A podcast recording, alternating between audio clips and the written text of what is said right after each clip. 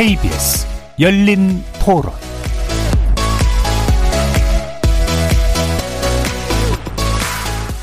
안녕하십니까. KBS 열린 토론 정준희입니다. 지금 거리두기가 실질적 효용성이 있는지 매우 의심이 되고 어떤 업종에서만 제한되는 부분도 있고 자영업자들에 대한 제한만 강한 거고 실질적으로 대규모로 오히려 모이는 거에 대한 제한은 크지 않으면서 지금 당장 6시 이후에 두 명밖에 모이지 못하게 하는 것도 과연 실효성이 있냐라는 거죠. 걷잡을 수 없이 많이 확산이 된 상황에서 백신이나 또 방역이나 이런 걸 더 강화해야 되긴 하겠지만은 소상공인들의 이제 고통이나 일상이 많이 이제 너무 많이 무너져 있기 때문에 이제 아무것도 이제 할 수 없고 그냥 가만히만 있어야 되는 되게 무기력도 많이 생기고 with 코로나로 가야 되지 않을까 좀 생각이 듭니다. 당분간은 유지되는 게 맞다고 생각합니다. 아니 왜냐면 백신 접종을 하고 있는데도 불구하고 확진자 수가 줄어들지 않고 증가하는 추세니까 불편하더라도 당분간은 유지하는 게 맞다고 생각합니다. 백신 접종률이 어느 정도 되면은 공존하는 형태로 가는 것도 좋은 것 같아요. 어차피 지금 치사율이 계속 줄어들고 있으니까 감기도 사실 불치병이나 마찬가지인 건데 독감이나 감기처럼 가야 되는 거면은 치료 방법이 나온 때까지 언제까지 무작정 이대로 살 수는 없으니까 네 그렇게 하면 좀 좋지 않을까. 거리에서 만나본 시민들의 목소리 어떻게 들으셨습니까? 코로나19 4차 대유행에 대응하기 위해 거리두기 강화 방침이 시행된 후약한 달이 지났지만 코로나19 신규 확진자 규모는 여전합니다. 결국 거리두기 단계의 재연장과 강화가 불가피했는데요. 어제부터 수도권은 현행 거리두기 체계상 최고 단계인 4단계를 2주간 더 연장하기로 했고 대전시와 부산시는 기존 거리두기 3단계를 4단계로 격상했습니다. 방역당국은 아직 4차 대유행의 정점에 도달하지 않았다고 보는데요. 경우에 따라선 확진자가 더 늘어날 수도 있다는 의미입니다. 이렇게 코로나19 팬데믹이 장기화되자 일상에서 함께 대, 하며 대응하는 이른바 with 코로나의 방역 정책 전환이 필요하다는 그런 주장도 나오고 있죠. 확진자 수가 아니라 위중증 환자 수와 치명률을 중심으로 집중 관리하면서 사회 전반의 피해를 줄이는 데 초점을 맞춰야 한다는 겁니다. 하지만 기대만큼 빠르지 못한 백신 접종 진행 상황, 그리고 변이 바이러스의 위험성, 돌파 감염 우려 등의 여건을 감안하면 정책 전환은 시기상조라는 의견이 아직은 더 커 보이는데요. 오늘 KBS 열린 토론에서는 코로나19 4차 대유행의 현 상황을 진단해보고 방역 정책 전환의 전제 조건과 사회적 합의 방향성에 대해 심도 깊게 논의해 보겠습니다. KBS 열린 토론은 여러분이 주인공입니다. 문자로 참여하실 분은 9730 누르시고 의견 남겨주십시오. 단문은 50원, 장문은 100원의 정보 용료가 붙습니다. KBS 모바일 콩, 트위터 계정 KBS 오픈, 그리고 유튜브를 통해서도 무료로 참여하실 수 있습니다. 그리고 일라디오 콩에서도 보이는 라디오로 만나실 수 있습니다. 날카로운 의견과 뜨거운 참여 기다리겠습니다. KBS 열린 토론 지금부터 출발하겠습니다. 살아 있습니다. 토론이 살아 있습니다. 살아있는 토론, KBS 열린 토론. 토론은 라디오가 진짜입니다. 진짜 토론, KBS 열린 토론.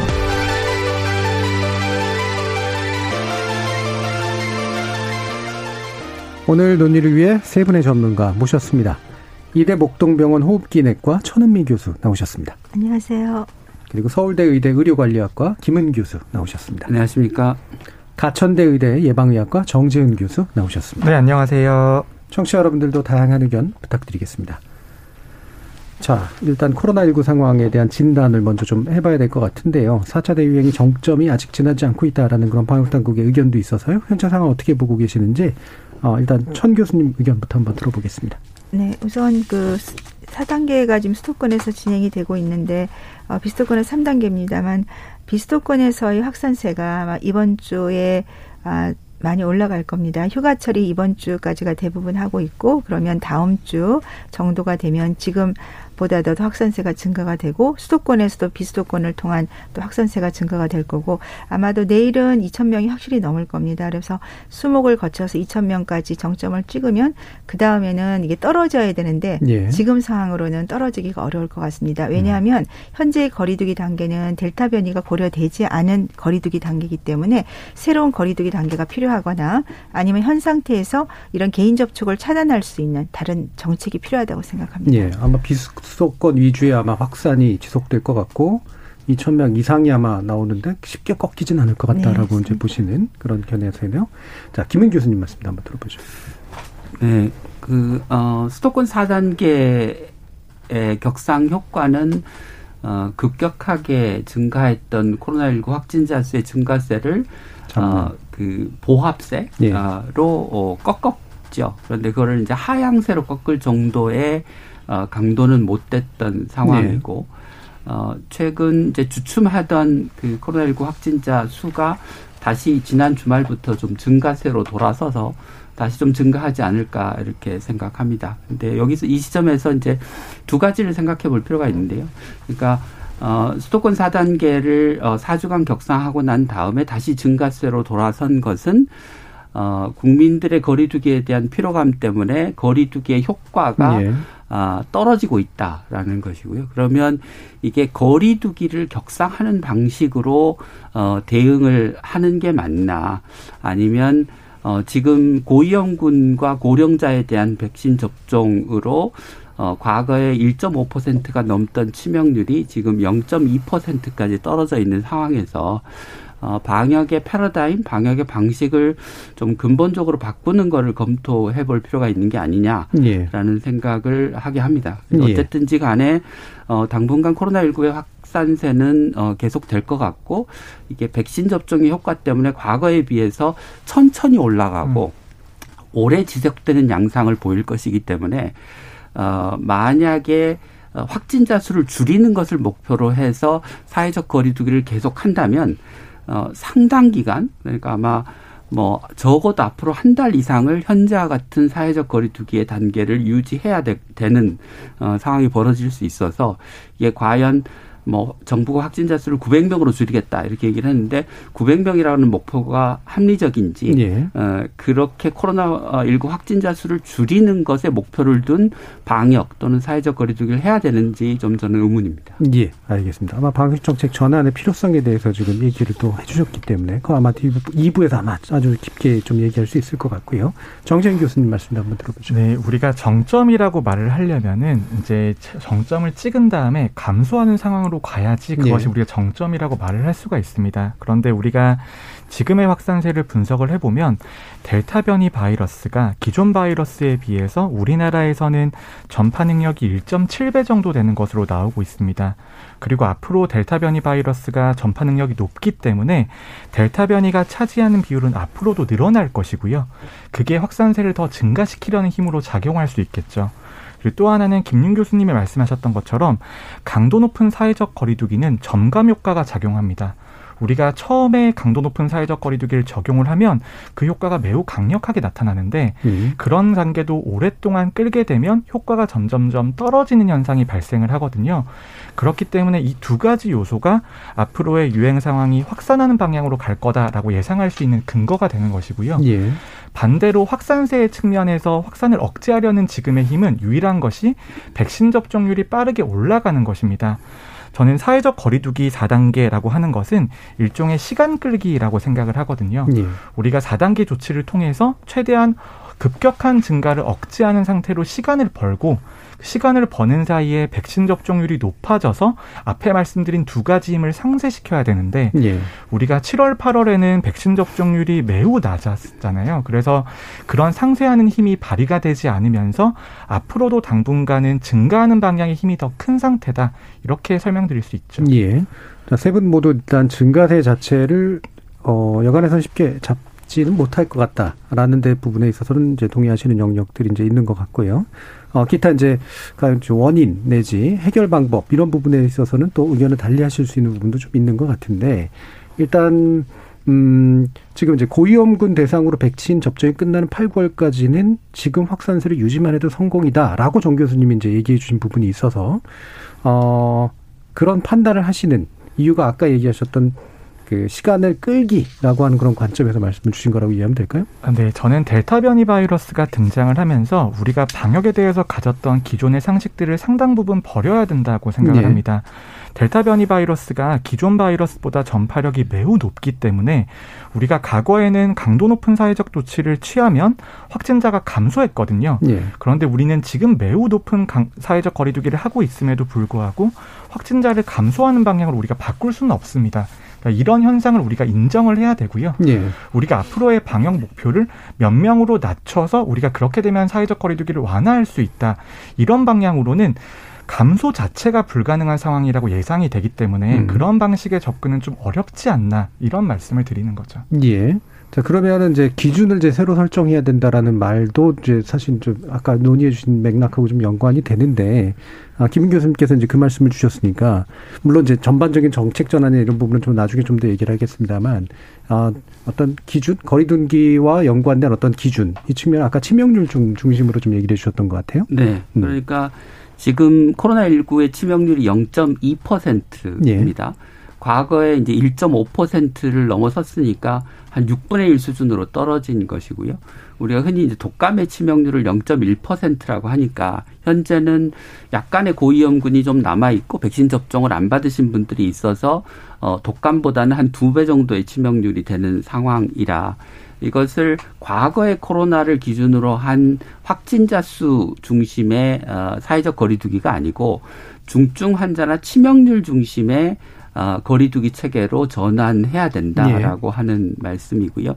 그런데 이제 그, 어, 아직은 우리가 어, 백신 접종률이 낮기 때문에 고위험군은 접종이 됐지만 아직은 50대도 접종이 남아 있고 40대 이하도 접종이 남아 있기 때문에 어, 우리가 접종률 예를 들면 70% 수준까지 도달할 때의 차이는 이게 빠른 속도로 감염이 확산되는 것을 막기 어렵다는 겁니다. 그러니까 치명률은 낮지만 예. 확진자가 빠르게 늘어나는 건 막을 수 없기 때문에 지난번에 어, 확진자 수가 급격히 늘어났을 때 수도권 4단계로 2주 격상했고 그래 그 결과 빠른 확산세가 꺾여서 이제 어 정체기로 전환시키지 않았습니까? 그러면 그 시점에서 저는 어 4단계를 풀었어야 된다고 생각합니다. 그러니까 지금 어 우리 방역의 목표를 치명률 중증 환자 관리 그리고 거기 하나 더 붙이면 급격하게 확진자 수가 늘어나는 걸 막기 위한 사회적 거리두기. 예.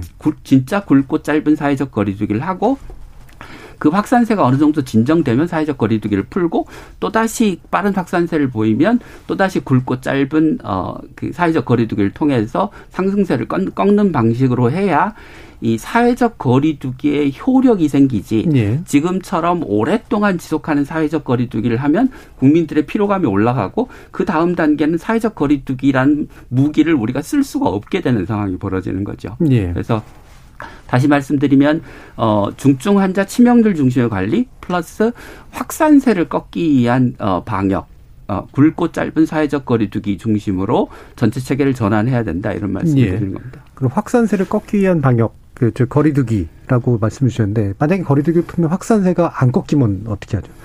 그러면 예. 뭐 지속하거나 더 강력한 단계를 도입해야 되겠죠. 그런데 예. 지금처럼 어, 꺾였는데도 불구하고 음. 사회적 거리두기를 지속하니까 그 효력이 떨어지고 그러면서 다시 증가세로 돌아서지 않습니까? 그럼 여기서 더 증가하면 그 다음에 어떻게 해야 되냐는 거죠. 예. 그러니까 마치 예. 우리가 어, 자동차의 브레이크를 계속 밟고 있으면 어, 그 브레이크 잠김 현상이 생기면서 속도가 어, 줄지 않는 현상이 생기는 것처럼 브레, 브레이크도 밟았다 뗐다 밟았다 뗐다를 반복해야 어, 듣는 것처럼 어, 사회적 거리두기라고 하는 어, 무기도 코로나19와 싸우는 무기도 이렇게 무한정 사용하면 그 효력이 떨어질 수밖에 예. 없다는 것입니다. 자 그러면 거리두기의 실효성 문제 가지고 좀 더 그런 말씀을 좀 나눠보도록 하죠. 그러니까 뭐 거리두기에 이제 좀 좀 더 다른 방식의 거리두기가 필요하다라는 얘기에 대해서는 아마 많은 분들이 또 고민해 보실 텐데 현재 거리두기 방식은 실효성이 떨어지거나 적어도 예전과는 굉장히 달라졌다. 라고 하는 지적도 아까 정 교수님도 해주셨으니까요. 어떻게 생각하시는지요, 정 교수님? 네. 어, 가장 쉬운 예로 우리가 이전에 2.5단계일 때는 어, 카페에서 앉아 있을 수가 없었어요. 예. 다 포장 배달을 했기 때문에 사람들이 약속을 못 잡습니다. 음. 저 같은 경우도 나가기 전에 딱 그냥 가고 싶은 가야 될 곳만 가거든요. 근데 지금 같은 여름에 더우니까 다 이제 시원한 에어컨이 있는 카페나 식당으로 들어가게 됩니다. 그 과정에서 감염이 지금 나오고 있거든요. 그러면 그때 2.5단계보다 지금 4단계가 단계 수는 높지만 네. 더 완화됐다는 거죠. 음. 그렇기 때문에 우리가 느끼는 체감은 굉장히 약해요. 그러니까 회식을 못 하지만 그 이외의 모든 생활은 저는 똑같습니다. 1단계 때나. 많은 분들이 그러실 거예요. 그렇기 때문에 경각심이 떨어지고 여행도 가게 되는 거고 개인 접촉이 많아지는 거죠. 그렇다면은 우리가 셧다운이 안 되더라도 할 수 있는 게 있을 것 같아요. 좀더 네. 최소한의 인원으로 직장 생활을 한다든지 그리고 지금처럼 카페는 포장 배달을 좀 한다든지 그리고 이것이 2, 3개월 짧게 하면서 백신 접종률을 올려서 어, 김윤 교수님 말씀하신 대로 더 치명률이 낮아지게 되면 그때 완화가 가능하거든요. 지금 어떤 문제가 있냐면 병상은 정부가 확보를 했다고 하는데 병상이 여덟 개가 있는데 우리가 볼 수 있는 의료진은 다섯 명이에요. 그러면 다섯 명밖에 못 받습니다. 그래서 지금 중환자 로딩이 많이 걸려 있어서 어 지금 11일 동안 300명이 넘습니다. 중환자가 예. 예, 위중증 환자가 많고 사망자도 오늘 9명이 나왔어요. 그 말은 델타 변이가 그 전에 어, 변이에 비해서 상당히 임상 증상이 빨리 나타나거든요. 그런데 일주일이 지나면서 중증으로 가게 되는 음. 거죠. 근데 그 사이에 우리가 적절한 치료를 빨리 받지 못하면 우리가 젊은 사람이라도 뭐 당뇨가 있다든지 비만이 있는 경우는 굉장히 위중증자가 될 수가 있어요. 그러니까 그런 걸 감안한다면 최대한 빠른 시기 내에 위중증자가 발생하지 않게 치료 시스템도 다시 마련해야 되고 백신 접종률도 빨리 올리고 그 이후에 저는 완화를 하는 것이 필요하다고 생각합니다. 음, 예. 정 교수님. 네, 네, 저는 이제 김윤 교수님께서 짧고 굵은 방역이 가장 효과적일 수 있다 이런 말씀을 주셨는데 저는 델타 변이가 등장하면서 짧고 굵게라는 것이 과연 가능할지에 대한 의문을 조금 가지고 있습니다. 네. 델타 변이의 전파 능력이 기존 변이에 비해서 두 배 정도가 된다라면 집단 면역 수준이 매우 높은 나라에서도 유행 확산을 막을 수가 없었거든요. 그렇다면 우리가 짧고 굵은 조치를 한다고 해서 확산세를 통제할 수 있을 것인가에 대한 본질적인 의문이 있고요. 그 다음에 몇 가지 과학적인 근거들도 있는데요. 우리가 유행 예측에 대해서 여러 가지 시뮬레이션들이 진행이 되고 있습니다. 그런데 그 시뮬레이션 결과를 보면 델타 변이의 전파 능력이 워낙 빠르기 때문에 사회적 거리두기 단계를 한 단계만 낮춰도 바로 급격한 확진자의 증가가 나타나게 되고요. 네. 그리고 급격한 증가라는 것이 우리가 사망자의 측면에서는 김윤 교수님 말씀하셨던 것처럼 고위험군에 대한 접종이 완료가 되어 있기 때문에 어느 정도 낮게 억제를 할 수 있습니다. 하지만 중환자의 측면에서는 여전히 50대와 40대에서도 중환자로 넘어가는 비율들이 존재하기 때문에 유행 자체가 커지게 되면 비율은 낮게 유지한다고 하더라도 곱해지는 그 숫자 자체가 매우 커지기 때문에 나타나는 중환자의 숫자는 매우 커질 수 있다라는 것이죠. 예. 그런 중환자의 측면에서 본다라면 저는 지금의 유행은 최선을 다해서 막아야 된다라고 생각을 하고요. 예. 벌써 현장에서 많은 임상 교수님들께서 중환자 병상이 포화 상태다라는 말씀을 하시는데 음. 그 이유는 과거의 유행과 달리 지금의 중환자는 연령이 낮아져 있습니다. 연령이 낮아져 있다라는 말은 무슨 말이냐면 재원 기간이 늘어날 수 있다라는 의미인 거거든요. 예전에는 사망률이 높기 때문에 중환자의실에서 이제 빠르게 나가시는 분도 있으시고 그 다음에 요양병원에서 오신 분들도 있기 때문에 적극적인 연명 치료에 대해서는 거부하시는 분들도 네. 있습니다. 하지만 중환자 연령층이 50대로 내려오게 되면서 끝까지 최선을 다해서 강도 높은 치료를 하는 그런 분들이 많아졌거든요. 음. 그렇게 되면 같은 병상이라고 하더라도 같은 숫자라고 하더라도 지내시는 기간이 길어지기 때문에 의료 체계에 대해서 가해지는 부담은 더 커질 수 있다는 것이죠. 예, 뭐 그 재원 기간이라는 이제 표현을 써주셨는데 어, 거기에 이제 머무시는 분들이 이제 많아질 수밖에 없는 조건, 뭐 이런 게 좀 있다고 말씀을 주셨어요. 지금 헤이든님께서 이제 굵고 짧은 사회적 거리두기 수준이 어느 정도인가요? 외국 수준의 완전한 봉쇄를 말하나요? 아니면 현재 4단계 수준 정도로 의미하시는 건지요? 라는 질문도 마침 있으셔가지고요. 어, 김 교수님께 한번 다시 말씀 드리도록 어, 하죠. 굵고 짧게라고 하는 거는 현재 확진자 증가세를 어, 증가세를 꺾어서 네. 어, 정체기로 정, 어, 전환시킬 수 있을 정도의 강도를 이야기하는 것이고요. 그게 어, 확진자 수의 증가세나 뭐 여러 가지를 고려해서 어떤 강도를 할 것인지에 대해서는 아마 좀 어, 논의가 필요할 것 예, 예. 같습니다. 예. 앞으로는. 예. 이제 제가 그 드리고 싶은 말씀은 이제 저는 뭐 천은미 교수님이나 정재훈 교수님이 하신 말씀에는 동의하는데 음. 그러니까 우리의 방역의 목표를 확진자 수를 줄이는 거를 목표로 해야 되느냐에 대한 네. 문제 제기입니다. 그러니까 첫 번째는 어, 델타 변이의 전파력이 워낙 높아서, 그러니까 기존 코로나 바이러스의 재생산수를 우리가 2.5 정도로 어, 추정을 했습니다. 그러니까 한 명이 2.5명을 감염시킨다는 거죠. 그런데 델타 변이는 지금 5에서 9 정도로 추정이 되고 있습니다. 그러니까 한 명이 5명이나 9명을 감염시키는 거죠. 그러니까 이전에 비해서 어, 적어도 두 배, 많게는 세배 이상 전파력이 높아진 상태인데요. 그렇게 전파력이 높으면 우리가 집단 면역을 형성하기 위해서 백신 접종을 받아야 되는 인구의 어, 비율이 같이 올라갑니다. 예. 그래서 계산을 해보면 어, 전 국민 100%가 아, 접종을 해야 집단 면역이 아, 형성되는 상황이 되는데 어, 지금 12세 이하는 백신 접종에 허가가 나 있지 않은 상태이기 때문에 접종이 불가능하고 또 일부 접종을 안 받으시는 분들까지를 고려하면 아무리 높아도 접종률이 80% 수준을 네. 넘기 어려울 거로 생각이 됩니다. 그게 무슨 얘기냐면 집단 면역이 불가능하고 어, 정부가 얘기하는 11월 백신 접종률 70%를 넘어도 지속적으로 지금과 같은 산발적인 집단 어, 재유행이 발생할 거다. 그러니까 올 겨울에 5차 유행이 올 거다. 예. 내년 봄에는 6차 유행이 올 거다라는 음. 거죠. 그러면 어, 백신 접종률이 올라가도 계속 재유행이 반복되는데 그럼 지금과 같은 어, 방식의 높은 사회적 거리두기, 높은 강도의 사회적 거리두기를 지속할 것이냐에 대한 의문. 그러니까 그렇게 할 수 없으니까 대안을 찾아야 된다는 네. 것이고요. 두 번째는 어, 확진자 수를 어, 줄일 수 있으면 좋죠. 그런데 확진자 수를 줄이기 위해서 사, 어, 우리가 하는 사회적 거리두기가 공짜가 아니라는 겁니다. 거기에 따르는 사회 경제적인 비용, 건강상의 피해가 존재한다는 거죠. 뭐 소상공인 자영업자의 피해나 비정규직의 피해 이런 거는 뭐 다 국민들이 익숙하게 아시는 것일 텐데 사실은 우리가 사회적 거리두기 때문에 사망하는 환자도 생깁니다. 예. 그게 코로나19 환자보다 더 많을 수도 있습니다. 그러니까 작년 말까지 어 예년에 비해서 그러니까 과거 한 5년에 비해서 우리나라의 사망자 수가 얼마나 아, 늘었는지를 다른 OECD 국가들하고 비교한 결과를 보면 어, 작년 말 기준으로 우리나라의 초과 사망이 약 4천 명 정도인데 그 중에 800명은 코로나로 인한 사망이었고요. 3,200명은 다른 이유, 그러니까 아마 사회적 거리두기를 포함한 어, 다른 이유로 사망한 환자입니다. 그러니까 무슨 얘기냐면 우리가 아, 코로나 확진자 수를 줄이고 사망자 수를 줄이기 위해서 사회적 거리두기를 하는데 실제로 코로나로 죽는 사람보다 사회적 거리두기 등으로 죽는 사람의 숫자가 네 배나 더 많다는 거거든요. 예. 네. 그러니까 어, 그 둘 사이의 관계를 생각해 보면 현재 우리가 하고 있는 사회적 거리두기의 강도가 과도하고 그로 인한 사회 경제적 피해뿐만이 아니라 건강상의 예. 피해 예를 들면 어, 치료를 못 받아서 코로나 때문에 어, 병원이 문을 닫아서 치료를 못 받아 죽는 사람들, 집에 갇혀 있다가 어, 우울해서 자살을 하는 사람들, 뭐 여러 가지 그런 사회 경제적인 이유로 어, 사망이 증가하고 있기 때문에 우리가 사회적 거리두기의 비용을 동시에 고려, 그러니까 예. 확진자 수를 줄이는 효과뿐만이 아니라 그게 미치는 피해를 동시에 고려해서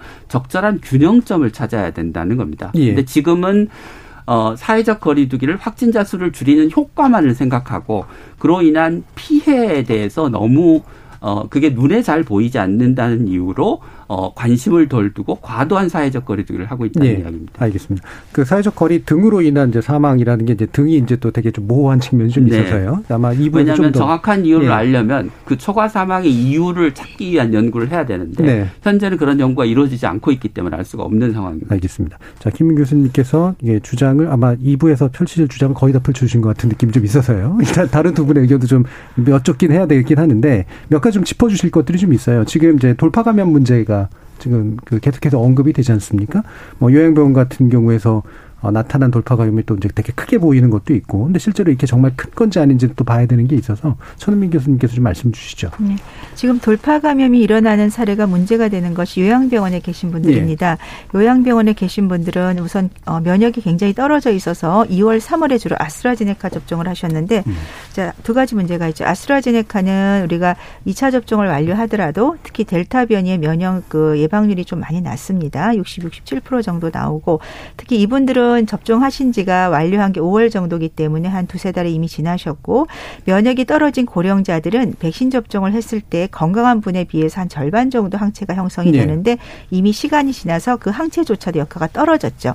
게다가 델타 변이는 굉장히 이 돌파력이 심한 강한 그 변이다 보니까 이런 분들에 대해서 이제 어, 돌파가 오는데 돌파 빈도 자체는 높지가 않습니다. 그리고 돌파가 되더라도 백신 접종을 한 경우에는 사망률이나 중증률이 굉장히 낮고 네. 미국 같은 경우도 거의 0.01% 사망률이기 때문에 그 문제는 문제가 되질 않지만 중요한 거는 돌파가 되면서 주변을 감염을 시키는 거죠. 네. 예, 젊은 건강하신 분들도 감염이 되고 그래서 이런 돌파 감염에 대해서 대처가 필요할 것 같습니다. 우선은 중증 환자들에 대해서는 이런 고령자들은 사망이 나올 수 있으니까 부스터샷을 고려하는 게 필요할 것 같고요. 우리가 지금 김인 교수님 말씀하신 대로 저는 이게 길게 가지 않을 것이다. 앞으로 10월, 11월 정도가 되면 우리가 백신 접종도 일부 완료를 하지만 가장 중요한 치료제가 나올 수가 있어요. 네. 예, 지금은 이제 우리가 치료제가 항체 치료제가 주사제와 그 피하 주사로 맞아야 되는 건데 이것이 이제 경구 치료제도 네. 나오고 또 흡입 치료가 나오기 때문에 만일에 감염이 될 때 집에서 흡입 치료를 국내에서 사용할 수 있고 또 경구 치료제를 우리가 선구매를 하고 있습니다. 음. 그러면 백신 접종과 더불어 치료제가 같이 된다면 예, 우리가 지금 접종하지 않은 어린아이들 그리고 돌파 감염이 된 사례라도 우리가 약을 복용할 수 있기 때문에 한 저는 3개월 정도의 시간을 예. 이 중증 환자가 잘 생, 많이 생기지 않게 잘 국민들을 이렇게 도와주면서 정부와 같이 국민이 협조하면서 가면 되지 않을까. 예. 예그 기간이 1년 반을 우리가 견뎌왔기 때문에 멀지 않은 시간이라고 생각을 합니다. 예. 그러니까 10월 내지 11월 정도가 전환기의 네, 네 시점이라고 이제 보시는데 그게 이제 네. 끝나는 시점은 아니라 물론 그렇습니다. 그렇죠. 네. 뭔가 전환을 고민해 볼 수 있는 시점이라고 말씀해 주신 건데 그러면 요 기간 동안에 대한 물론 견해들은 조금씩 또 다르실 수도 있겠지만 이 기간 동안 어떤 것들을 우선순위로 잡아야 되느냐의 문제가 좀 있는 것 같아요. 돌파 감염 문제도 이제 있기도 하고 어, 변이 바이러스 문제도 있기 때문에 어, 이를테면 이제 부스터 샷을 어, 이, 그 어떤 취약계층에게 먼저 맞히는 것이 이제 필요하냐, 아니면 1차 이제 접종을 최대한 빨리 이제 넓히는 게 더 중요하냐, 완료자를 많이 하는 게 중요하냐, 뭐 이런 식의 문제들 좀 있지 않겠습니까? 어떤 판단들을 좀 하신지 김인 교수님 또 어떠세요? 어, 부스터샷 문제는 이제 뭐 그 전 세계적으로 그 접종을 가장 빨리 시작한 이스라엘에서 제시한 데이터를 보면 예. 어, 고령층에서 5개월이 지난 시점에서 돌파 감염 사례들이 급격하게 증가했고 그렇기 때문에 이제 부스터샷을 시작했다라고 얘기를 하고 있어서 우리나라도 비슷한 시기에 그 부스터샷 어, 접종을 고민해야 될 것 같고 그렇다면 음. 어, 아스트라제네카 2차 접종을 기준으로 하면 아마 뭐 4월, 5월쯤에 2차 접종을 마친 적게 되기 네. 때문에 아마 이제 9월, 10월을 넘어서 어, 부스터샷을 고민해야 되지 않을까 싶고요. 예. 그러면 자연스럽게 어, 1차 접종, 그러니까 우선 접종 대상자들에게 접종을 마친 이후에 음. 어, 또는 그 후반부에 맞물려서 부스터샷을 어, 하는 쪽으로 방향을 잡아야 되지 않을까 싶습니다. 예. 네. 그렇게 예예 될것 예. 같습니다. 일단 이제 네. 공급 지금 모더나 문제도 좀 있고 그러니까 공급 그다음에 맞으시는 분들 연령대 그다음에 이제 우선순위, 이제 부스터샷 이 문제 이제 복잡한 좀 산술이 좀 돼야 되잖아요. 정 교수님 또 관련된 논의를 참여하신 것 같은데. 아, 네. 저는 이제 네. 백신 음. 접종에 있어서는 최대한 2차 접종자를 늘리는 방향으로 정책 집행을 해야 된다고 생각을 예. 합니다. 예전에는 우리가 1차 접종자를 늘리려는 전략을 썼었는데요. 네. 그거는 델타 변이 이전의 이야기인 거고요. 델타 변이 바이러스가 등장하면서 백신 접종이 2회까지 맞춰야지 높은 효과가 나오게 되고요. 그런 것들이 실질적인 영향을 우리가 방역에도 줄 수 있기 때문에 지금 우리가 어제 발표된 모더나사의 접종 주기를 6주로 연장하는 조치만 네. 해도 따지고 보면 1차 접종자를 늘리는 개념에 가깝거든요. 그렇죠. 네. 그리고 우리가 1차 접종자를 늘리는 것이 확산 예방에 있어서는 지금 현재 상태에선 도움이 된다고 보기는 어렵습니다. 음. 그렇다고 본다면 지금 확보한 물량을 최대한 우리가 가지고 있는 우선순위대로 가장 위험한 사람들에게 먼저 접종을 해서 코로나19의 중환자로 가는 비율과 치명률을 낮추는 접근이 저는 중요하다고 생각을 하고요. 예. 그리고 이제 많은 전문가들이 동의하는 부분이 있고 동의하지 않는 부분이 있는데 많은 전문가들이 이제 코로나19와 함께 살아야 된다는 부분에 대해서는 다 동의 동의를 하실 겁니다. 그런데 그러면 우리가 언제 그런 전환을 시작할 수 있고 전환의 조건은 무엇이고 우리가 남겨야 되는 조치는 무엇이고 이제 하지 더 이상 하지 말아야 되는 조치가 무엇인지에 대해서 이제 협의가 필요한 것인데요. 예. 저는 그런 관점의 전제 조건으로는 반드시 백신 접종이 전제가 되어야 된다라고 생각을 하고요. 이거 이외에도 뭐 치료제라든지 다른 전제 조건이 있을 수 있습니다만 예. 그런 것들은 또 다른 불확실성에 우리를 맡기는 셈이 되는 거거든요. 그렇기 때문에 우리가 지금 가지고 있는 과학적인 근거에 기반을 해서 최대한 2차 접종자를 늘리는 방향으로 정책 집행을 하고 그 다음에 확진자 숫자도 어느 정도 통제가 되고 중환자와 사망자도 늘어나지 않는다는 보장이 있으면 그때부터는 우리가 미래를 향해서 나아갈 수 있다고 생각을 합니다. 네. 그런데 우리가 지난 올해 7월에 방, 이번 지난달에 우리가 얻은 교, 교훈은 뭐냐 하면은 방역 완화를 너무나 성급하게 빠르게 진행할 경우에는 결국은 더 큰 확진세가 돌아온다라는 우리가 경험이 있잖아요. 그래서 우리가 이 진행하는 방향에 있어서는 절대 성급할 필요는 없다고 생각을 합니다. 예, 예. 돌다리로도 두드려 가듯이 천천히 접근하는 게 가장 안전한 방법이 되겠죠. 예. 그 지금 이제 정재훈 교수님은 이제 2차 접종까지 완료하는 사람을 최대한 높이는 늘리는 것, 또 이제 그분들이 이제 대부분 좀 더 위험한 쪽에 속하는 분들이니까 이것에 우선순위를 많이 주셨는데 천은경 교수님도 어떤 견해신가요? 네, 백신만 넉넉하다면 음. 좋은 방법입니다. 왜냐하면 어, 초반에는 중증 환자를 감소하기 위해서는 1차 접종만 하더라도 하더라도 사망률이 뭐 거의 다 90% 이상 좋아지기 때문에 네. 1차 접종을 넓게 하는 게 싱가포르 전략이었는데 델타 변이가 오면서 1차 변이만으로는 파이자도 35%밖에 예방이 안 되기 때문에 가능하면 2차 접종을 완료하는 게 좋습니다. 그런데 지금 7, 8월에 백신이 조금 많이 부족하다 보니까 네. 어려운 상황이 벌어졌고 그렇다면은 우리가 국민을 좀 폭넓게 1차 접종을 하고 간격을 그 대신 2주만 연장을 하는 거죠. 2주 네. 이상 더 연장하는 거는 좀 저는 동의하고 좀 하고 싶지 않습니다. 있습니다. 예, 예. 왜냐하면 6주까지는 이제 CDC도 어, 공고를 했고 또 한 6주 정도가 연장이 되면 도리어 항체 형성률이 좀 높아진다는 보고가 있습니다. 그렇기 때문에 그 정도는 괜찮지만 더 연장이 되면 2차 접종이 늦어지기 때문에 어, 델타 변이에 취약할 수밖에 없죠. 예. 그러면 관건은 우리가 어, 8월은 이미 이제 물량이 정해져 있다면 9월에 우리가 얼마나 더 많은 물량을 특히 모더나 물량을 어, 가져와야 되는데 저는 국내에서 생산하는 그 어, 모더나 물량을 정부가 이번에 좀 잘 협상을 하셔서 음. 어, 명확히 선점을 한다면 어, 목표한 양을 지금 도달할 수 있지 않을까. 2차 접종도 우리가 10월까지는 한 70%까지도 할 수 있을 거라고 생각합니다. 음. 2차 접종 요 방금 말씀하신 전망을 들으면 이제 그래도 뭐 희망적으로 보이는데 어떻게 생각하세요? 이게 어느 정도 가능성이 있다고 보세요? 저부터 좀 말씀드리면 예, 예. 백신 공급 일정에 있어서는 아직까지도 불확실한 면이 너무 많다고 생각을 예. 합니다. 우리가 3분기, 4분기에 사용하고 있는 백신이 화이자사와 모더나사의 백신인데요. 화이자사는 일정 준수가 항상 잘 되고 있었고요. 예. 모더나사는 이미 유럽과 미국에 공급할 때부터 일정의 문제가 있었습니다. 예. 그런데 일정을 잘 지킨 회사는 대부분 일정을 잘 지키기 마련이죠. 음. 그런데 한 번 일정을 어기기 시작하면 그 다음 일정도 다 늦어지기 마련입니다. 예. 그런 것들을 보면 우리가 공급 지원에 대해서는 그런 것들에 대비하기 위해서 다양한 회사의 백신을 국민보다 훨씬 더 많이 도입을 했잖아요. 음. 그래서 저는 모더나사의 공급 지원에 대해서는 어느 정도 정도는 감수를 해야 된다라고 보고요. 네. 현실적으로 공급을 더 당길 방안이 있는가에 대해서는 저는 거 뾰족한 방안이 없다라고 생각을 음. 합니다.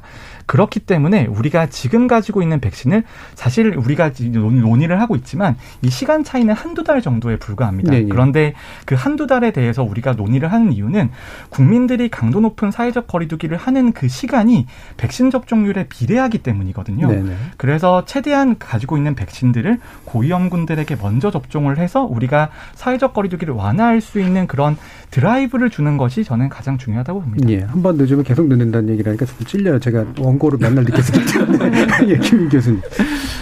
그, 그러니까 정재훈 교수님 하신 말씀에 이제 대부분 동의를 하는데, 예. 그러니까 예를 들어서 이제 백신 접종이 늦어지면서, 그러니까 도입 물량이 어, 지연되면서 만약에 처음 접종한 고위험군들의 항체 효과가 떨어지고 돌파 감염이 증가하는 시점에서 그러면 40대 이하의 2차 접종이 완료되지 않은 상태가 남으면 그때 가지고 있는 백신을 어, 부스터 샷을 하는데 쓸 네. 거냐 아니면 40대 이하의 2차 접종을 완료하는 데쓸 거냐라고 하는 그런 이제 어려운 결정을 그렇죠. 해야 되는 시기가 되면 저는 어, 고위험군의 부스터 샷을 하는데 음. 어, 우선순위를 둬야 된다고 생각합니다. 왜냐하면 어, 가, 그러니까 확진자 수를 줄이는데 목표를 두는 게 더 중요한 게 아니라 어, 치명률과 중증 예방을 하는데 더 중요한 목표를 둬야 되기 네. 때문에 어, 40대 이하는 어, 여전히 어, 고위험군은 아니거든요. 그러니까 어, 코로나19에 걸리더라도 어, 중증으로 발전하는 어, 경우는 극히 드물고 특히 이제 20대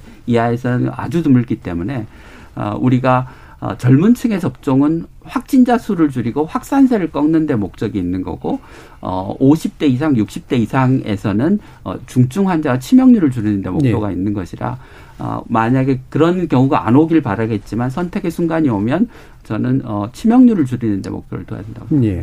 요즘 정치권이 20, 30대 굉장히 관심이 있어 가지고요. 또 다른 변수가 있지 않을까 싶은데 혹시 더 더 얘기해 주실 부분 있으실까요, 정 교수님?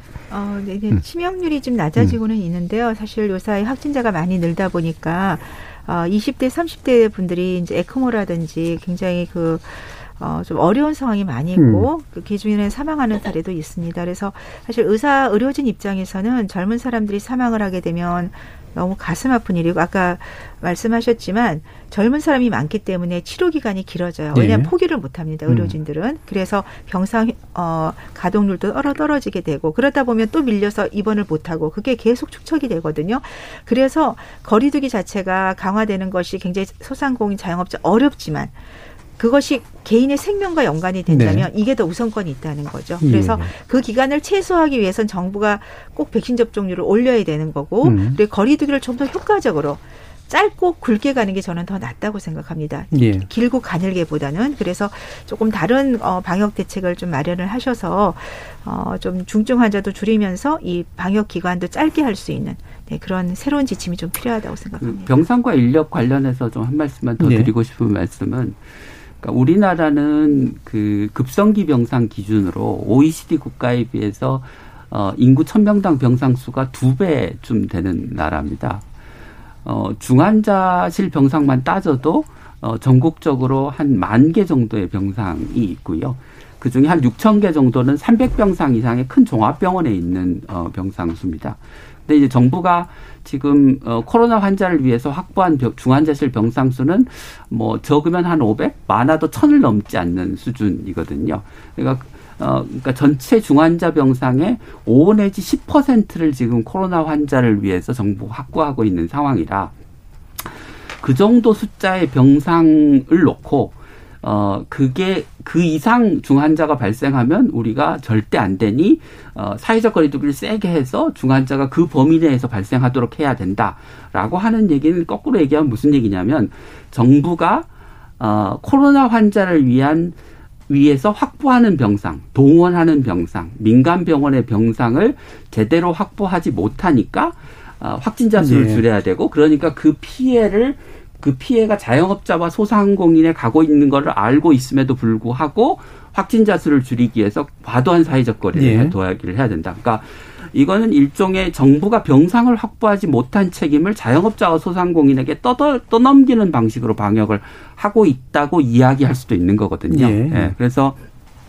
물론 중환자 수를 줄이고 어 그 확진자 수를 줄이는 것도 중요하지만 어 정부가 어, 사회적 거리두기의 피해가 우리 사회 사회적 약자들에게 집중되고 있다고 하는 점을 고려하면 어, 병상을 더 확보하고 의료 인력을 코로나 환자 진료를 위해서 더 많이 쓰고 어, 보건소의 인력도 늘리고 시도의 인력도 늘려서 어, 확진자 수가 늘어나더라도 우리 방역 체계가 아, 과부하에 걸리거나 무너지지 않도록 하는 것도 정부의 의무라고 생각합니다. 예, 예. 그러니까 어, 지금 확진자 수를 어, 줄이는 것에만 초점을 두고 있고 그 줄이는 기준이 현재 가지고 있는 방역 역량, 병상, 뭐 의료 인력에 두면 어, 그 그게 절대적인 숫자가 아님에도 불구하고 어, 네. 이 결국은 소상공인 자영업자에게 방역 책임을 정부가 전가하는 형태가 될 수 있다는 거죠. 네. 생각해 보시면 어, 미국이나 유럽은 우리나라에 10배 넘는 확진자가 생기고 있는데도 어, 초기에는 의료 시스템이 붕괴하는 양상을 보였지만 그 뒤에는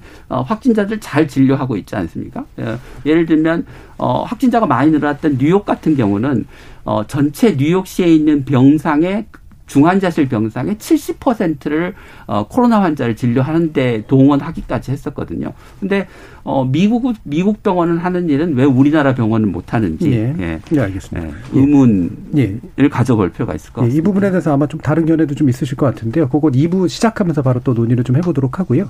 어, 지금 정의진 문자 캐스터 불러서 청취자 의견들 한번 또 들어보고 가겠습니다. 네, 청취 여러분이 보내주신 문자 소개해드리겠습니다. 신명옥님, 방금 전 오후 6시 현재 이미 1,700명대 확진자가 나왔습니다. 코로나19 사태 이후 처음으로 2,000명 넘어설 것 같아요. 내일 난리 나겠습니다. 서태웅님, 대체 언제까지 사회적 거리두기라는 명목하에 불편한 삶을 살아야 할까요? 정부에서는 조금만 더 참아달라고 하는데 그 얘기 나온 지 1년 반이 넘었습니다. 국민들이 지쳐가고 있습니다. 비올라님, 제가 볼 때 코로나19는 향후 10년 이상은 독감처럼 안고 살아가야 할 것 같습니다. 김배공님, 코로나는 변이와 유행이 빠르게 진행되고 있어 앞으로 5년 안에는 안정될지 의문입니다. 이제 어떻게 코로나19와 공존할 수 있을지 걱정이 앞섭니다. 6632님, 코로나19 4차 대유행으로 사회적 거리두기 4단계가 지속되니 모든 사람들이 우울감에 모든 사람들의 우울감이 커지네요. 무엇보다 빠른 전 국민 백신 접종이 필요합니다. 백신 접종이 유일한 해결책입니다. 0106님, 먹는 치료약이 시급하고 답인 것 같습니다. 김도영님, 백신 접종을 하고 있기 때문에 국민이 알아서 개인 방역을 자율적으로 해야 합니다. 정부 거리두기는 이제 그만해야 한다고 봅니다. 경제적 피해가 너무 큽니다. 도진웅님, 결국 우리나라도 영국처럼 방역 정책의 패러다임을 바꿔야 합니다 해주셨고요. 9114님, 앞으로 2주간 전 국민 동시에 방역 운동을 펼치면 효과가 있을 것 같습니다. 저는 매일 주변 소독을 하루 두 번씩 하고 방역 수칙을 지키려고 노력합니다. 예전 새마을 운동하듯이 2주간 방역 운동을 펼쳐보면 어떨까요? 라고 보내주셨네요. 네, KBS 열린 토론. 이 시간은 영상으로도 생중계되고 있습니다. 유튜브에 들어가셔서 KBS 일라디오 또는 KBS 열린 토론을 검색하시면 지금 바로 토론하는 모습 영상으로 보실 수 있습니다. 지금 방송을 듣고 계신 청취자 모두가 시민 농객입니다. 계속해서 청취자 여러분들의 날카로운 시선과 의견 보내주세요. 지금까지 문자캐스터 정의진이었습니다. 토론이 세상을 바꿀 수는 없습니다. 하지만 토론 없이 바꿀 수 있는 세상은 어디에도 없습니다.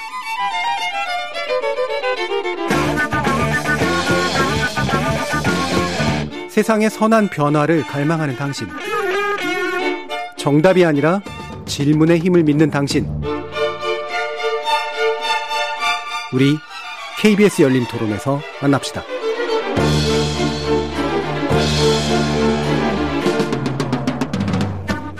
KBS 열린 토론 오늘은 코로나19 방역 체계를 두고 이대 목동병원 호흡기내과 천은미 교수, 서울대의대 의료관리학과 김윤 교수, 가천대의대 예방의학과 정재은 교수 이렇게 세 분의 전문가와 함께하고 계십니다. 아까 일부 토론 말미에서 어, 김윤 교수님께서 어 물론 이제 되게 단순화시켜서 물론 표현해 주신 거긴 합니다만 어, 병상 관리는 이제 국가가 이제 그 민간으로부터 많은 걸 가져올 수 없기 때문에 기존 체계를 유지하면서 결과적으로는 그게 이제 소상 그 거리두기 강화를 유지하고 소상공인 피해를 이렇게 안기는 방식으로 운용되는 거 아니냐라는 이제 그런 이제 의구심을 제시해 주셨어요. 이 부분에서는 어떻게 평가하시는지 한번 정재훈 교수님 말씀 한번 들어볼게요. 네, 저는 사회적 거리두기의 비용에 대한 김윤 교수님의 지적에는 완전히 동의를 합니다. 음. 그런데 우리가 사회적 거리두기가 사실상 백신이 등장하기 전까지는 거의 유일한 방역 수단이었거든요. 네. 그러면 우리가 사회적 거리두기를 강도 높게 유지하지 않았을 때 얻을 수 있는 그 피해는 우리의 이익으로 볼 수 있는 겁니다. 사회적 거리두기를 함으로써 얻을 수 있는 이익이 있는 것인데요. 아직까지 우리나라는 백신 접종률이 높지 않기 때문에 그 이익이 어느 정도 존재하고 있는 상태라고 저는 생각을 하고요. 네. 그렇기 때문에 사회적 거리두기에 대해서는 저는 어느 정도까지는 유지할 필요가 있다고 생각을 합니다. 델타 변이 바이러스가 등장을 하면서 많은 것들이 바뀌었는데요. 첫 번째 바뀐 것은 뭐냐 하면 우리 앞으로의 방역 전략에 있어서 목표는 백신 접종률이 일정 정도 수준에 도달하면 과거로 완전히 돌아갈 수 있다. 이런 인식들이 지배적이었습니다. 네. 하지만 델타 변이가 등장을 하면서 백신 접종만으로는 부족하기 때문에 백신 접종에 더해서 추가적인 방역 조치를 해야지만 우리가 피해를 최소화할 수 있다라는 인식들이 전 세계에서 공통적으로 나타나고 있거든요. 그렇다고 한다면 저는 최소한의 사회적 거리두기와 방역 대책 같은 것들은 당분간 유지할 필요가 있다고 생각을 합니다. 그런 의미가 있고요. 또 하나가 근데 그렇다고 해서 그래서 여기보다 더 강도 높게 사회적 거리두기를 하기가 어려운 이유들이 있는데요.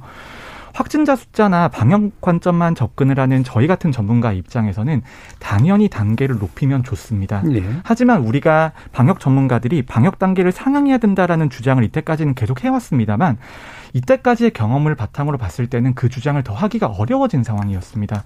그렇다면 우리가 소상공인과 자영업자에 대해서 적절하게 피해에 대한 보상을 해주고 있냐에 대한 대답에 있어서는 우리나라에서는 정말 적절한 보상이 이루어지고 있지 못하거든요. 그런 관점에서는 저희 방역 전문가들도 이런 사회경제적인 피해를 고려할 수밖에 없는 상황이라는 것이고요. 예. 그런 지점에서는 김윤 교수님의 지적과 일부 이제 공통되는 지점이 있는데 재정의 역할이 있어야 됩니다. 그러니까 국가에 기여하는 비율이 있어야 되는데 OECD 전체 통계를 보더라도 국가 재정이 우리가 코로나19 위기에서 투입되는 비율이 우리나라는 너무 낮았습니다. 네. 결국은 우리나라가 이런 특별한 위기에서는 특별한 대책으로 돈을 써야 됐다라는 것이죠. 예, 예. 정재현 교수님께서 이제 워낙 이분에 오래 또 해오시니까 이제 재정까지도 걱정해 주시는 사안까지 이제 오게 됐는데요. 어, 아마 이제 더, 뭐, 더 구체적인 말씀을 나누실 수 있겠지만 이 부분 좀 주목해서 얘기해 주셨으면 어떨까 싶은데 그러니까 거리두기 외에 이제 다른 어떤 방역책을 이제 쓸 수 있는가라는 부분에서 결국 이제 백신하고 치료제 외에 거리두기를 뭐 구체적으로 좀 이렇게 방식을 바꾸는 것이라고 봐야 되는 건지 아니면은 기타 또 새로운 아이디어거나 어떤 방식들이 있는 건지 이제 결국 이 부분이 이제 될 것 같거든요. 여기에 대해서는 천은미 교수님 어떤 견해가 있으신가요? 네. 그 델타 변이는 특징이 감염력, 전파력이 높은 예. 겁니다. 그래서 세 배 이상 전파력이 높기 때문에 개인 간의 접촉을 차단하는 게 가장 효과적이죠. 음. 그래서 제일 좋은 거는 뭐 전체 움직이지 않게 하는 거지만 네. 이 수도권의 이 많은 인구로는 절대 그렇게 할 수가 없습니다. 그렇기 때문에 가장 효과적으로 할 수 있는 건 우리가 어, 하여튼 최소한의 인원으로 인력으로 일을 하는 거죠. 네. 마주치지 않게 하는 것이고 어 그리고 어 소상공인을 보호하기 위해서 지금 여섯 시 이후에 뭐 두 명 정도만 식사를 할 수 있게 하지만 사실 어, 영업이 안 되는 데는 정말 안 되지만 음. 또잘 되는 데는 두 명씩 다 그렇죠. 가서 앉아 네. 계세요. 그러니까 그렇게 약간 편차가 너무 있기 때문에 차라리 일률적으로 그냥 어, 6시 이후에는 무조건 포장 배달만 하고 그 대신 거기에 대한 피해는 정부가 50% 이상 소, 네. 손해배상을 한다. 이런 식의 지침이 딱 내려온다면 차라리 영업을 안 하는 분도 나오실 것이고요. 음. 그러면 형평성 문제도 조금 해결이 될 수 있어서 저는 접촉을 차단하는 그런 방향으로 일정 기간 가게 되면 우리가 확진자 수를 줄일 수 있고 그럼 중증 환자를 줄일 수 있고 그 사이에 백신 접종은 올라가고 치료제가 나오고 시간을 벌 수 있는 기간이라고 생각합니다. 네. 그러니까 접촉 차단은 이제 구체적인 방식들에 관련된 것인데 네. 또 김민 교수님 말씀 들어보죠. 음, 저는 이제 우리 그 방역 당국이 해온 사회적 거리두기의 방식이 예. 어 조금 그러니까 미국이나 유럽처럼 우리의 어 수십 배에 달하는 확진자가 발생한 어 나라에서 하던 방식을 그대로 따랐다. 그게 이제 결국은 무슨 이야기냐면 어 그 미국이나 유럽은 예를 들어서 어, 식당이나 카페 천 개 중에서 한 개의 감염이 발생했다고 하면 우리는 어, 예를 들면 작년 어, 올해 1월까지는 어, 식당이나 카페 10만 개 중에서 세 군데서 감염이 네. 발생했거든요. 그러니까 어, 10만 개 중에 3개에서 감염이 발생했는데 이제 9만 9,997개가 같이 영업에 제한을 받았던 방식인 거죠. 그러니까 어, 다시 말씀드리면 확진자 수에 비례해서 사회적 거리두기의 강도를 조절한 게 아니고 그냥 미국이나 유럽과 같은 강도 또는 비슷한 강도로 어, 사회적 거리두기를 했다. 그런 방식 자체에 문제가 있다라고 예. 말씀을 좀 드리고 싶고요. 그러면 뭐 구체적으로 어떻게 해야 되는 거냐? 음. 그러니까 예를 들면 어, 4인 이하의 사적 모임을 제한하는 거는 저는 어, 필요하면 해도 된다고 생각합니다. 네. 그렇지만 예를 들어서 10시 이후에 문을 닫도록 하거나 또는 어, 몇 시 이후에 매장 안에서 어, 뭐 음식을 못 먹도록 하거나 이런 식의 어, 기계적인 조치들은 어, 그 피해의 대상과, 어, 대상이 너무 명확하기 때문에, 네. 어, 그 피해를 분산시킨다고 하는 관점에서, 어, 별로 바람직한 방식이 아니라는 거고, 어, 그 확진자 수를 고려했을 때, 어, 확률이 너무 낮은 어, 그러나 피해는 너무 직접적이고 광범위한 방식을 택하고 있다는 겁니다. 뭐 또 다른 예로 들 수 있는 것은 싱가포르이 최근에 어, 그, 백신 접종자에 한해서는 예를 들면 사적 모임에 나가서 같이 밥을 먹는 데에 숫자 제한해서 어, 숫자 제한을 완화해주고 또는 뭐 야외에서의 활동을 허용해주고 어, 점점 더 백신 접종자에 대한 제한을 풀어나가겠다 이렇게 얘기를 하고 있는데 우리나라는 어, 백신 인센티브를 도입하겠다고 했다가 확진자 수가 늘어나니까 그걸 다 철회해 버렸죠. 예. 예. 그러니까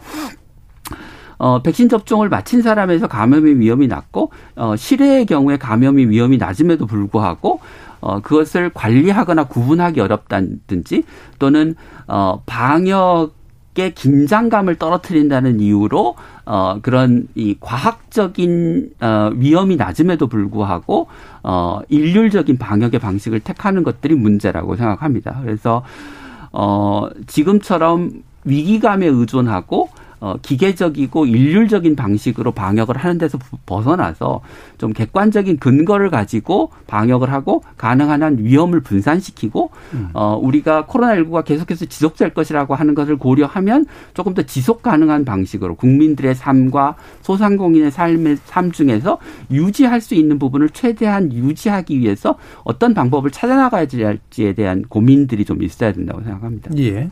그럼 이제 그것도 굳이 제가 좀 단순화시켜서 말하면, 어, 그러니까 그 이런 고위험군이라든가, 어, 위중증 환자로 가실 수 있는 이제 그런 분들이 최대한 감염이 덜 되고, 어, 그러면서도 이제 소상공인들이 이제 나름대로의 어떤 경제 활동을 할 수 있도록 만드는 뭔가 이제 확률에 근거를 둔 그런 이제 접촉 차단 내지 이제 거리두기 방식 같은 것들은 고려할 수가 있다. 네. 좀 이런 이제 말씀이시거든요. 그러니까 지속 가능한 방식이라고 네. 하는 게 방역을 무작정 완화하는 게 아니고 네네. 우리가 어, 그 사회적 거리두기 또는 방역을 어, 일상생활과 함께 조화롭게 할 수 있는 방법을 찾아 나가야 된다는 예. 이야기인 거죠.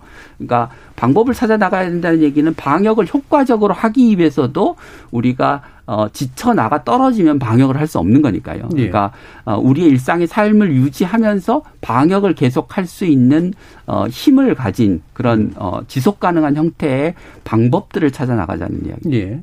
그래서 이게 이제 묘책도 좀 물론 찾아야 될 테고 그다음에 국민들이 이제 이 부분을 어떻게 받아들여서 자기가 실천할 수 있는 방향들을 잘 찾을 것이냐 사실 이 부분하고도 또 연결이 돼 있는 거라 이게 참 쉽지는 않은 문제인 것 같은데 어떻게 생각하세요 정지윤 교수님? 네, 저는 지금 우리가 코로나 시대, with 코로나 시대로 넘어가기 위해서는 세 가지 문제를 해결해야 된다라고 네. 보는데요.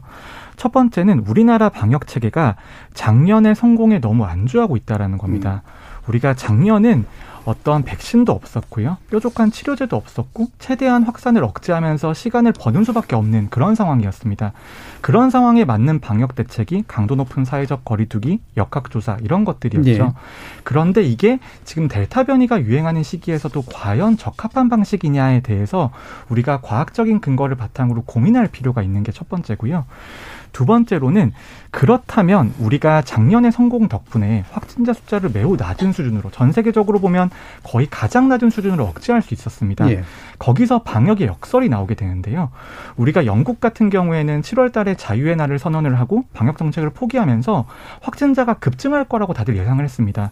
하지만 지금 영국의 상황을 보면 확진자가 다시 정체 상태에 들어갔거든요.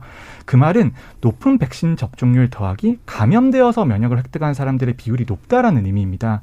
그런데 우리나라는 감염되어서 면역을 획득한 사람의 비율이 너무나 낮다 보니까 예. 사실상 그 정도의 면역 수준을 백신 접종만으로 도달을 했어야 되는데 여기서 마지막 문제가 그렇다면 우리나라가 바라볼 수 있는 수단은 백신밖에 없는 상황에서 백신 도입과 접종이 너무나 늦었다라는 거에서 모든 문제가 시작이 되는 것입니다. 그렇다면 지금 전략에서 우리가 가장 최적의 방안은 있는 백신이라도 효율적으로 사용을 하면서 우리가 점차 방역을 풀어 나가면서 확진자가 증가하는 방향에 대해서는 어느 정도 용인을 하는 그런 분위기로 가야 된다라고 예. 보고요. 그리고 아까 청취자께서 오늘 2천 명이 나올 것 같다 이런 말씀을 하셨는데 2천 명이라고 하는 것도 우리가 십진법을 쓰는 나라기 때문에 2천 명이 굉장히 특별한 숫자로 여겨지지만 예. 지난번에 가장 높은 확진자 숫자는 1,850명 정도였거든요. 거기서 150명 정도만 늘어나고 있는 겁니다. 그렇다면 우리가 이 정도의 확산세에서 막아내고 있다라고 봐야 되는 거고요. 음. 그렇게 시간을 벌면서 이런 토론을 통해서 앞으로 어떻게 할 건지를 논의하는 그런 이제 시간이 됐으면 좋겠습니다. 예. 대부분 나라가 십진법을 쓰긴 써서요. 그러니까 우리가 2천이라는 숫자에 굉장히 좀 민감하게 반응한다 이제 이런 말씀이시잖아요. 실질적으로는 이제 기존하고 큰 차이가 있는 게 아닌데. 네, 그렇죠. 예.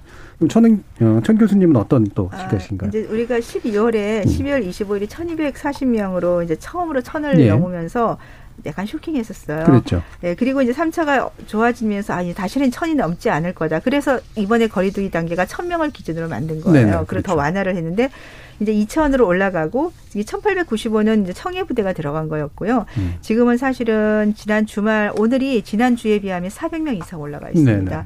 그럼 이것이 다음 주가 되면 더블링이 되면 3천 까지 가니까 명수가 중요한 것이 아니고 확산하는 이런 트렌드가 문제가 네. 되는 거거든요. 그러면 어 뭐 이국이 전부 감기라면 상관이 없겠지만 그 중에는 분명히 중증 환자가 발생을 할 거고 그 사람이 내가 될 수가 있죠. 그래서 백신 접종이 중요한 거고 어 백신 접종이 지금 말씀하신 대로 어 조금 더 원활히 잘 됐다면 우리가 목표한 대로 9월까지 만일에 2차 접종이 완료가 됐다면 우리는 10월부터 방역을 분명히 좀 풀 수가 있었을 겁니다. 예. 그 점이 아쉽지만 어, 가지고 있는 백신을 최대한 좀 효과적으로 사용을 하고 그 사이는 우리가 어, 거리두기를 할 수밖에 없어요. 근데 예. 그것이 소상공인의 최소의 피해를 갈 수 있도록 하기 위해서는 개개인이 방역을 잘 지켜야죠. 음. 마스크라든지 이제 음식 섭취를 할 때도 최선을 다해서 방역을 지켜주시고 또 한 가지는 저는 치료 개념에서 지금의 치료는 무조건 중증 환자 위주로 치료를 하지만 중증이 특히 젊은 층이 중증이 되는 거는 초기 치료가 안 돼서 중증이 되는 거예요. 그러니까 초기 치료를 잘하기 위해서 그러니까 생활치료시설에서의 전 치료시설을 좀 어, 개념을 도입하자. 예. 어, 그래서 아까 제가 흡입 그 항체 치료제라든지 주사 치료제 그런 걸 생치에서 만일 사용할 수 있다면 정말로 많게는 적게는 70, 많게는 80% 이상 줄일 수 있습니다. 그러면 지금 에크모를 단다든지 기계호흡을 하는 많은 환자들을 줄일 수가 있어요. 그러면 젊은 층에 내가 감염이 되더라도 아 중증으로 안 갈 수 있게거나 그런 어 심리적 안심감이 생기기 때문에 어떤 이런 공포심이 줄어들 수가 있어요. 예. 그래서 그런 점에서 저는 정부 당국에서 조금 어 초반에 생활 생각했던 생활 치료 시설의 개념을 정말 생활 치료를 하는 개념으로 예. 좀 전환을 해주면 아마 많은 도움이 될 거라고 저는 사실 확신을 합니다. 음, 예. 그한 가지 좀 예, 말씀드리고 싶은 것은 그러니까 정재원 교수님이 이제 with 코로나로 가기 위해서 이제 우리가 어그 갖춰야 될 조건에 대해서 얘기를 하셨는데 어 제가 거기 한 가지 덧붙인다면 그 코로나 19에 대한 어 우리 사회의 과도한 공포감을 어 해소하는 게 아, 우리가 위드 코로나로 갈 수 있는 어, 중요한 조건이 될 거라고 생각하는데요. 생각해 보시면 어 작년 봄에는 예를 들어서 확진자가 50명이 넘으면 어 굉장히 큰 일이 나는 것처럼 생각을 했었고요. 그다음에 여름을 지나서는 뭐 하루에 100명, 200명을 넘으면 굉장히 큰 문제가 생기는 것처럼 생각하시지 않았습니까? 근데 지금 천명이 넘는 확진자가 뭐 한 달 넘게 발생하고 있는데도 사실 뭐 큰 문제가 있는 거는 아니지 않습니까? 그러니까 제가 너무 이제 좀 극단적인 발언일까봐 독감과 코로나의 그 비교를 안 하려고 했는데요. 음. 그 할 수 없이 좀 해보면 어, 그 독감 환자가 1년에 한 200만 명에서 300만 명쯤이 생기고요. 치명률이 0.1%니까 1년에 한 2,000명에서 3,000명쯤이 사망합니다. 예. 그런데 지금 하루에 2천 명의 코로나 환자가 생긴다고 하면 1년에 70만 명쯤의 환자가 생기는 거고요. 어, 우리가 이제 어, 앞으로 머지않아 어, 코로나19 치명률이 0.1%대로 떨어질 거라고 생각하면 어, 이게 1000명을 넘지 않는 사망자가 생길 겁니다. 그러니까 네. 어, 우리가 평소에 전혀 신경 쓰지 않고 있던 어떻게 보면 확진자 수를 매일매일 카운트하지도 않고 지금처럼 어그 전국이 어그 독감 환자를 줄이기 위해서 사회적 거리두기를 하거나 하는 일을 하지 않았던 독감에 비해서도 확진자의 숫자나 아 그로 인한 사망자의 숫자가 지금 현재 발생하는 코로나 확진자 수준이 유지된다고 해도 그보다 훨씬 더 적은 숫자라는 겁니다. 그러니까 실제 어, 과거의 코로나는 치명률이 높고 어, 전파력이 높았기 때문에 굉장히 위험한 감염병이었지만 백신 접종으로 고위험군에 대한 어, 고위험군이 이제 보호되고 치명률이 낮아지면서 이게 독감에 준하는 감염병으로 변화되었기 때문에 우리가 코로나19에 가, 대해서 가지고 있는 인식이나 공포감도 어, 그에 따라서 변해야 방역 체계가 따라서 변할 수 있는 것이지. 우리가 과거의 코로나에 대해서 가지고 있는 생각을 그대로 가지고 있고 그 공포감을 계속해서 유지한다고 하면 늘 확진자 수의 증가에 어, 우려를 하게 되고 어, 새로운 방역 체계로 전환하는데 그건 굉장히 큰 장애 요인이 될 겁니다. 예. 그래서 어, 그 코로나에 대한 과도한 공포감을 우리 사회에서 좀 줄이려는 노력이 어, 필요하지 않을까 예. 싶습니다. 예. 제가 좀 말씀을 드리자면 이제 김윤 교수님 말씀에 취지에는 동의를 하는데요. 저는 아직까지 코로나는 매우 특별한 감염병이라고 네. 생각을 하고요. 우리가 인플루엔자라고 하는 것은 기존에 많이 유행을 했었기 때문에 면역을 가지고 있는 분들도 있고 계절 독감 백신도 많이 접종이 이루어지고 있고 음. 사용 가능한 치료제도 있는 상태에서 그 정도의 치명률과 전파 능력을 가지고 있는 것이고요. 그다음에 코로나19의 지금 이제 확진자 숫자는 그 정도로 받고 있습니다만 우리가 백신 접종 없이 많은 방역 대책을 완화했을 때 확진자가 얼마나 늘어날지에 대한 그런 피해도 감안을 해야 되는 것이라서 이제 계절 독감처럼 다루어야 된다라는 말씀, 교수님의 말씀에 취지에는 동의를 합니다만 저는 아직까지는 거기에 도달하기 예. 위해서는 많은 것들이 모자라다라고 봅니다. 예. 자, 이 부분 짧게 한 가지만 덧붙이면 그러니까 계절 독감처럼 뭐 다루자고 하는 게 우리가 방역을 완화하고 환자가 늘어나는 걸 방치하자는 뜻은 아니고 그러면 우리가 독감에 대해서 가지고 있는 공포감 또는 사회적 대책 어, 그 피해를 고려한 적절한 대응 방식을 고려할 때 그러면 우리는 코로나19 환자가 얼마나 늘어나는 거를 어, 용인하고 네. 대신 사, 사회적 거리두기의 피해를 상대적으로 줄이기 위해서 노력해야 되는가라는 그런 구체적인 전략과 목표가 있어야 된다는 거죠. 근데 지금 정부는 매일 어, 매 2주마다 확진자 수가 줄지 않았으니 사회적 거리두기를 연장합니다라는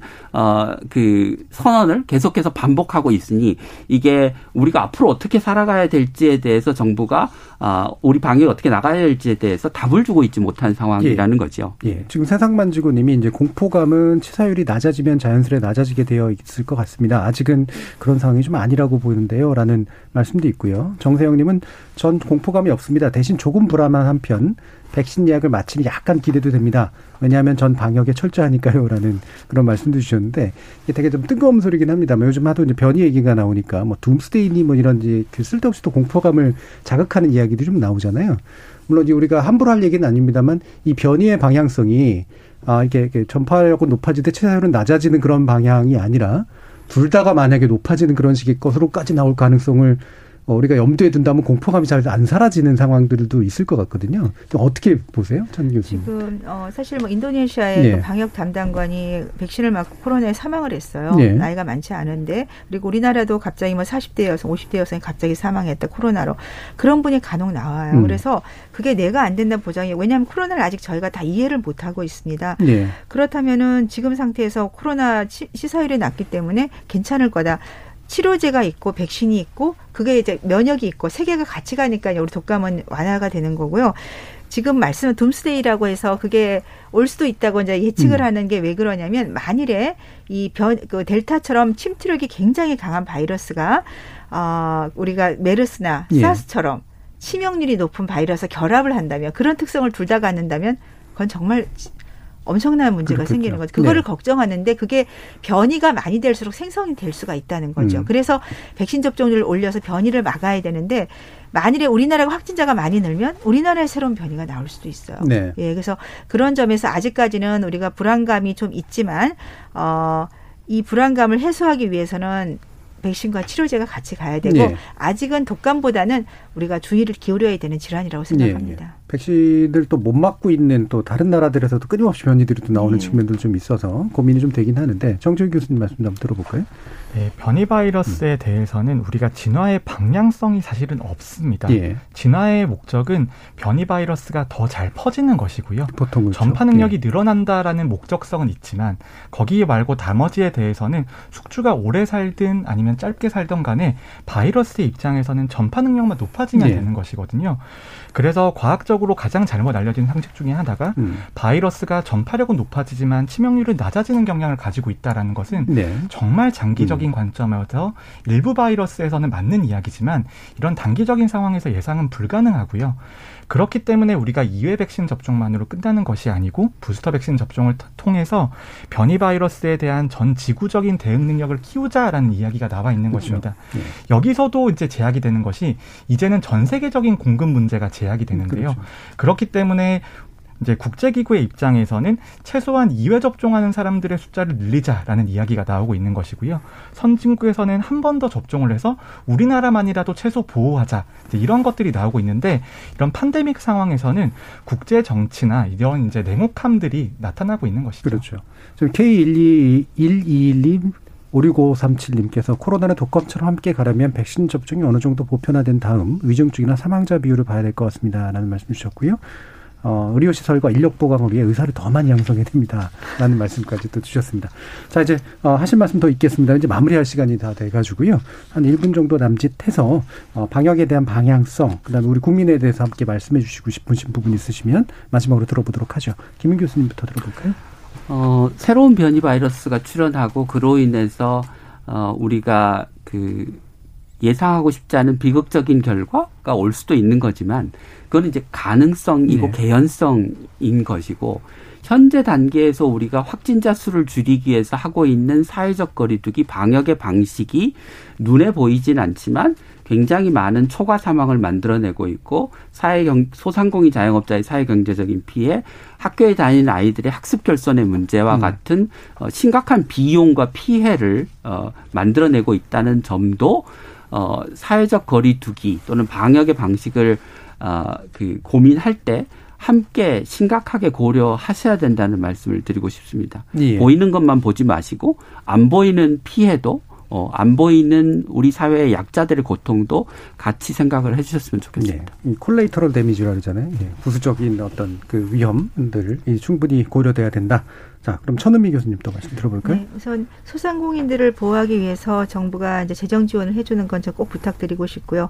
개인적으로는 개인은 마스크와 손위생만 잘하게 되면 모임에 참석을 좀 자제하면 대부분은 감염을 차단할 수 있습니다. 그리고 만일에 감염이 되더라도 빠른 검사를 통해서 진단을 하게 되면 우리가 중증으로 가는 건 대부분 얘기, 어, 얘기, 막을 수 있기 때문에 그 두 가지만 잘 지켜주시면 저는 연말 정도가 되면 코로나 위드 코로나 분명히 갈 수 있다고 생각을 하고요. 네. 그리고 도리어 하나 마스크 쓰면 좋으신 점은 아마 호흡기 질환 안 걸리셨을 음. 거예요. 네, 그런 좋은 점도 있다는 좀 긍정적인 생각을 가지고 좀 지냈으면 좋겠습니다. 예. 지금 박 크리스틴 유혜성님께서 코로나도 독감과 비슷하다는 말씀에 동의합니다. 손 잘 씻고 마스크 잘 쓴다면 특별히 문제는 없다고 생각합니다. 라는 말씀도 마침 주셨네요. 자, 마지막으로 정지훈 교수님. 네, 델타 변이 바이러스가 유행을 하면서 판도라의 상자가 열렸거든요. 네. 그런데 판도라 상자 안에 희망이 있었잖아요. 저는 그 희망이 백신의 중증화 사망 예방 효과가 변이 바이러스가 있어도 그대로 유지가 된다라는 점이 저희의 희망이라고 생각을 합니다. 음.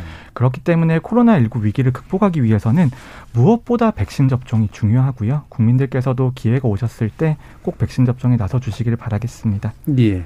지금 K7546 6540님께서 면역력은 감기에 걸리거나 술을 마시거나 수술을 하고 나서 다른 병에 걸려도 떨어집니다. 남의 일이라고 생각하면 착각입니다라는 그런 말씀도 주셨네요.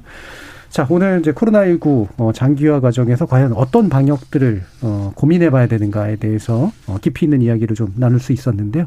어, 함께 해주신 가천대 의대 예방의학과의 정재훈 교수님, 그리고 이대목동 호흡기내과의 천은미 교수님, 그리고 서울대 의대 의료관리학과의 김인 교수님 세 분 전문가의 말씀 깊이 있게 잘 들었습니다. 모두 수고하셨습니다. 감사합니다. 네, 감사합니다. 감사합니다.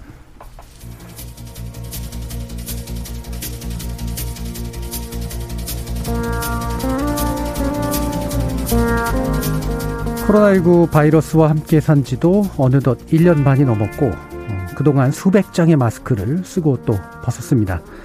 시간이 흐른 만큼 코로나19에 대해서 조금은 더 많이 알게 됐지만 그 시간이 흐른 뒤에도 아직 우리가 알지 못하는 게 많은 것 같습니다.